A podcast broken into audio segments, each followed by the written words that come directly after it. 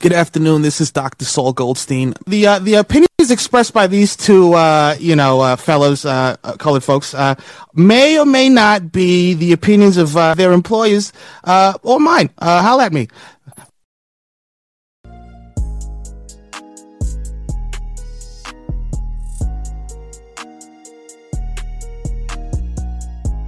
It's upsetting me in my home, girl, because we feel like, well, damn, if you can't go to bed no chase, what the hell could you go? What is going on, people? Chop Soccer is back in the building. This week we got another guest in here to talk another league. We'll get into that in a second. But Ken, how you doing, man? Uh, I'm doing good. I can't complain. It's been, uh, guess it's been a week, bro. Fucking, it's getting cold outside. At least it is here. I don't know. I don't know about in New York, but uh, it's hot as balls. I'll tell like, you that right now. It was like low sixty um, a couple days ago. So, uh, take it. In the building with us today is Nicole, Red Bull fan, AC Milan fan, Hi. and uh, yeah, she's going to be talking some Serie A with us today. Nicole, how are you doing? I'm good. I've also had a week, but I'm very excited to be here and talk Serie A because I think it's like my favorite league of all. Okay. I have some questions. I'm just put that out there right now. but we gonna get into the league and everything that's going on. Well, wait, wait, uh, wait, wait, wait, wait, wait. Before uh, we get going, can you guys keep the beef to a minimum? I know one of you is a City fan, the other one is a RB New York fan. So, for the sake of uh, for the sake of the children, can we uh, can we keep the beef to a minimum this uh, episode? Uh, I don't think there's any beef. okay, there no beef as long as like Rocks does not come out like mid episode and say he's an Inter fan.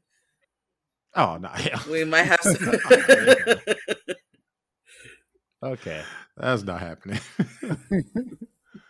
but yeah, man, we have a quick uh gauntlet of questions for you just to give you know newcomers to the league uh some overall insight into what's happening over there and why they should spend their time and direct their attention toward your league. Um, so the first question we have for you is what is the biggest off-season story that happened in Serie A? So I felt like there was a good couple ones.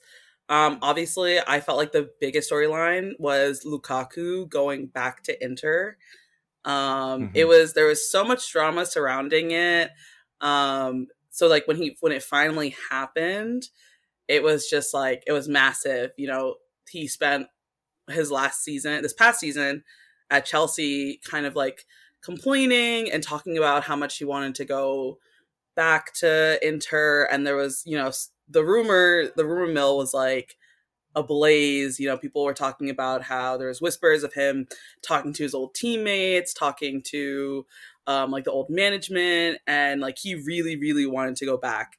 Um, so when it finally happened, it was like wow, I can't believe it actually happened, but it did.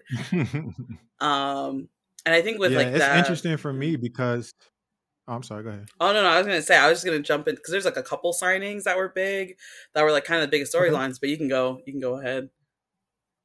No, I just had a question about um, Lukaku going back to Inter because you know soccer is so romanticized and mm. you know people often talk about loyalty and like oh this player should love this club for the rest of his days mm. and you know in this case it was kind of not that which is usually the case with black people doing anything mm-hmm.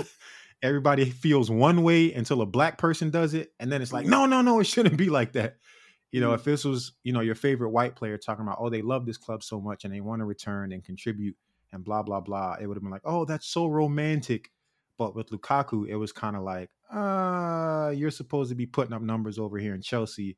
You didn't pan out. They paid all this money, yada, yada, yada. How do you feel about that?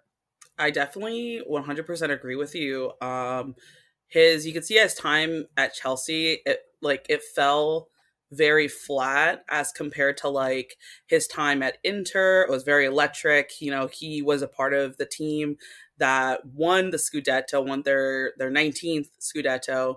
Um, so you know he was riding in on a high, and you know for some reason, I mean we all know why, but anytime a player from anywhere gets signed to one of the top six Premier League teams, that's always seen as like the holy grail destination, right? Like it's seen as like that's the top thing that you can do for your career.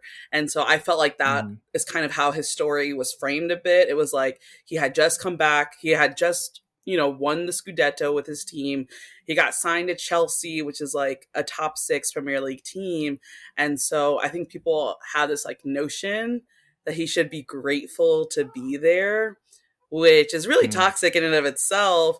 Um, and it kind of like it, it, it limits players from from expressing themselves and it limits players from being like you know what this team even though like people would like kill to play here. It just it's it's not for me, and I think more more players and more fans need to recognize that.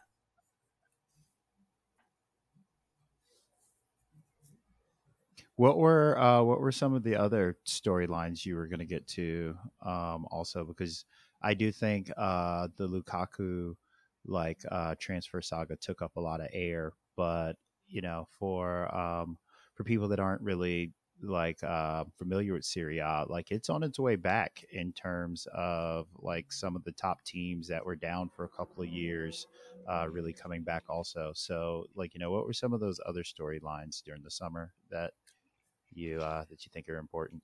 So I felt like some of the top two, in my opinion, were um I never I always mispronounce his last name, but it's Dybala or he's um Dybala, yeah, he's Argentinian player, played for Juve.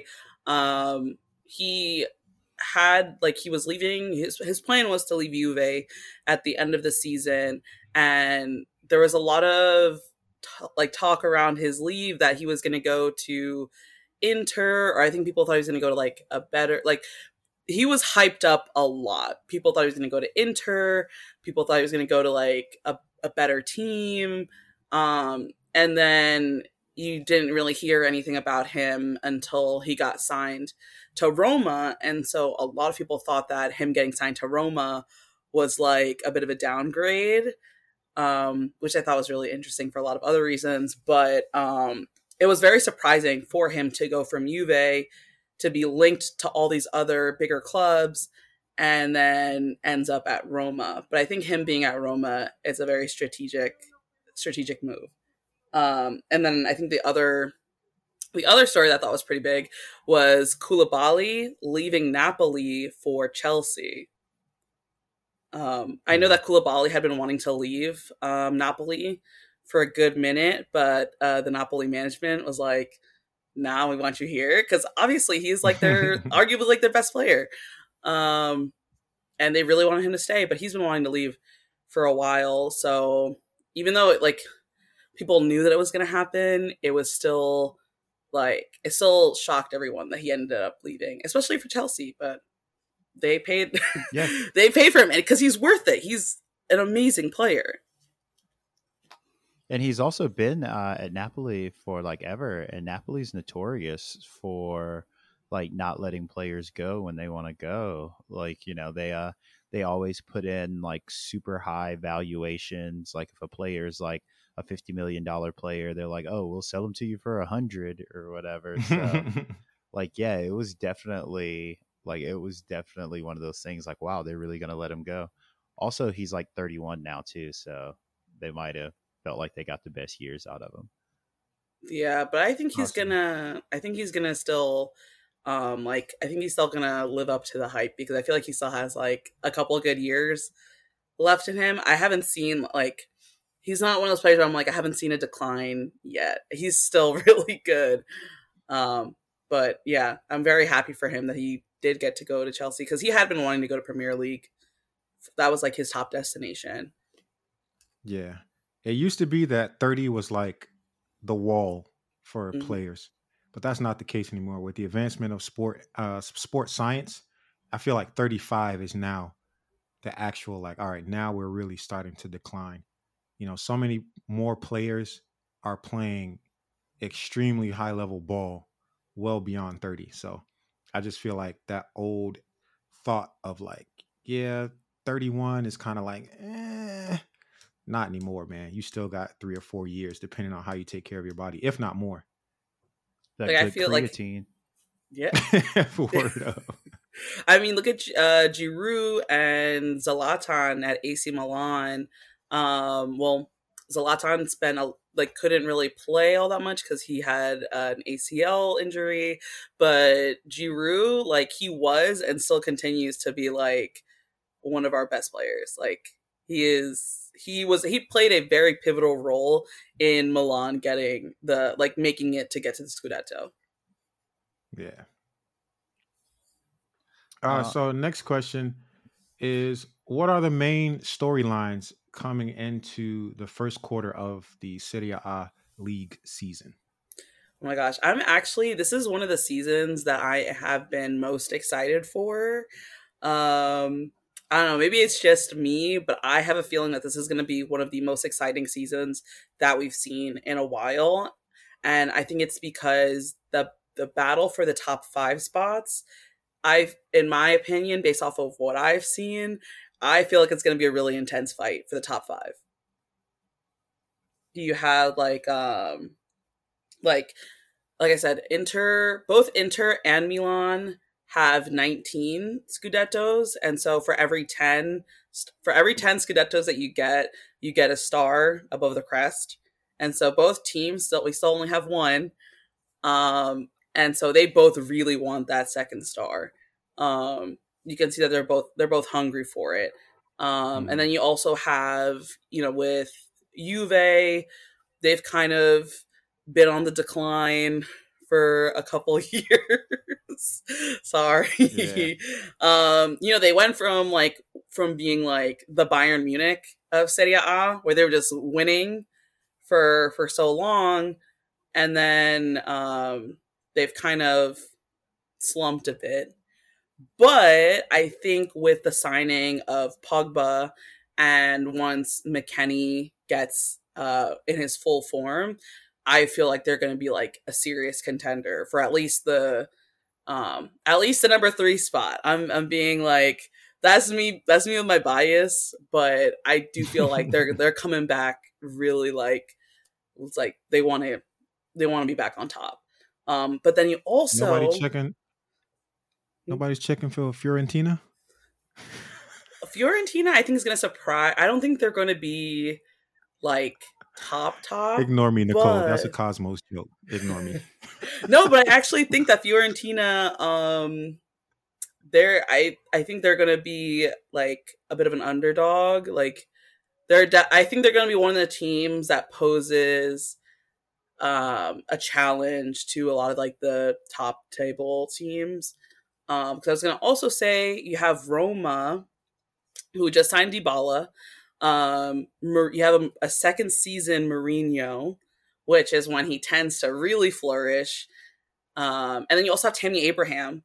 Roma played, yes, sir. yeah, they had a re- like. I'm really actually really excited to see Tammy Abraham and Dybala play together. Like, I think they're it's it's Roma's gonna. Uh, my prediction is that Roma's gonna be the dark horse of this season.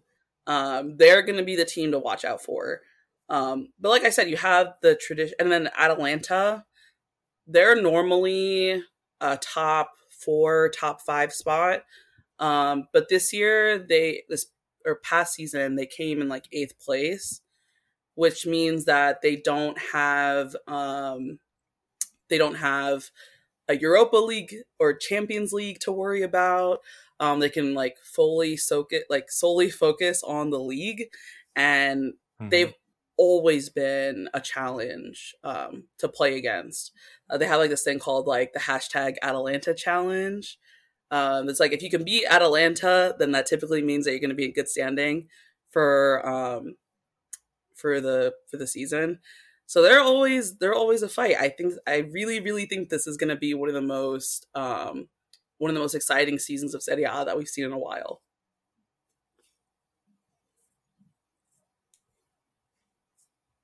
Um, who do? Okay, speaking of excitement, um, for the casual fan out there, um, who are some exciting teams that you would recommend they check out. And um, yeah, well, just we'll just stick with that for now because uh, I I feel like there are a couple of like mid-level teams that are pretty exciting in Serie A that don't really get a lot of credit. So who uh, who do you think are some exciting teams that people should check out as a casual fan in Serie A? I think as a casual fan, some of the more exciting ones, um, definitely like definitely Atalanta. Um, I put Atalanta, Fiorentina, and Sassuolo. Those three teams have always been, um, or at least when I've watched them play against Milan, they've always put up a really good fight. Um, I mean, in general, you know, Serie A is very, it's a very defensive heavy uh, style of play. And, but I think that these three teams, they're, they're good for like, if you want to watch a good, like a, you want to watch a team put up a good fight and that they're not like the top three, top four teams. Um, I think they're good, they're, they're teams that are a good like entryway into watching the, watching the league. Um, do you uh, do you want to do a prediction or two for us before we go? Yeah, totally. So, um, I said that the top predictions or my predictions is I think that the top two spots are going to be either Inter or Milan. That's my top two.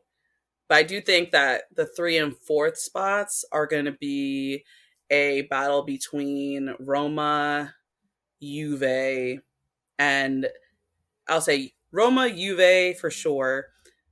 I'm going to also put in Atalanta, and I'm also going to put in Napoli because I believe in Napoli, even though a lot of t- people don't really believe in them because they lost so many good players. They lost Koulibaly, Insigne, Immobile, and Mertens. I'm mispronouncing that, but Mertens. Those like they lost like four no, really good, yeah. like four really good players. But from based off of the like transfer markets and all that stuff, I do feel like Napoli is going to be like third, third or fourth, or maybe fifth. I would I would say. Okay. Um. Okay, here we go. So we uh, what we've been doing um is we've been putting uh, each of our guests uh, on the spot for big August games. Mm. And um, it looks like Serie A you might have gotten off easy because they only have one big game, it looks like, um, in August, uh, which is uh, on the 27th. Um, we have uh, Juve and Roma. Ooh. That I will so, say that's gonna be a good game to watch. Who a... um who are you uh who are you gonna pick? I would say game? I'm gonna have to give it to Roma.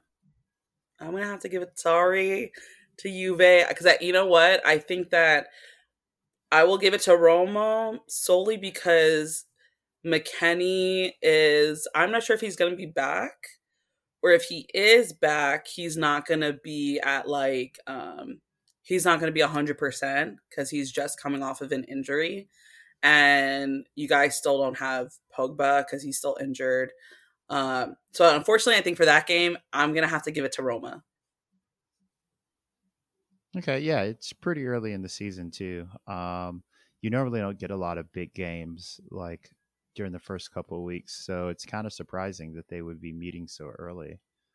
But yeah, we could totally see uh, Roma pulling that out. Um, who do you think? Oh, we'll get you out of here on this. I don't think we asked you this. Um, who do you think is going to have a down season? Who do you think is going to like start slow and not really uh, like catch this year? If you had to pick a team that's going to be down, who do you think it's going to be? I would have to give it to. Hmm. I don't want to say any of the uh, newly promoted teams just because I believe in them. I have a lot of belief in them. But if I have to say a team that's going to be in their slump era, it's going to be Napoli. Just because, again, mm. like I said earlier, they lost like four of their best players. Um, so I'm not expecting too much from them this entire season. I have a feeling it's just going to be like they're going to do good. They're just not going to be like Scudetto contenders, you know.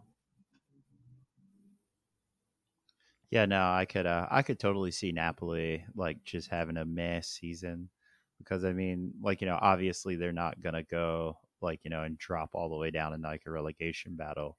But like, you know, Nike you said, they've lost like five or six key names. So, you know, it's quite easily they're not in Europe next year, even though there's like four European tournaments. Now. Yeah. Yeah. I've lost count of all the European terms. I'm like, there's so many going on now. Yeah, I think um I was a little facetious when I said four. I think now it's just like Champions League, Europa League, and the Conference League, I think. But yeah. I wouldn't be surprised if there's Um, four at some point. Yeah, it's Super coming. League. It's definitely coming. Yeah.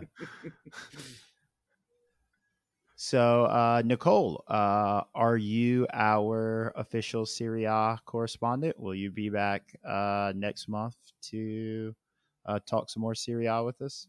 Listen, as long as you guys keep inviting me back, I will. I'll of course I'll come. I'll come and talk about Serie A. Yes, we've got two. There you go. There you go.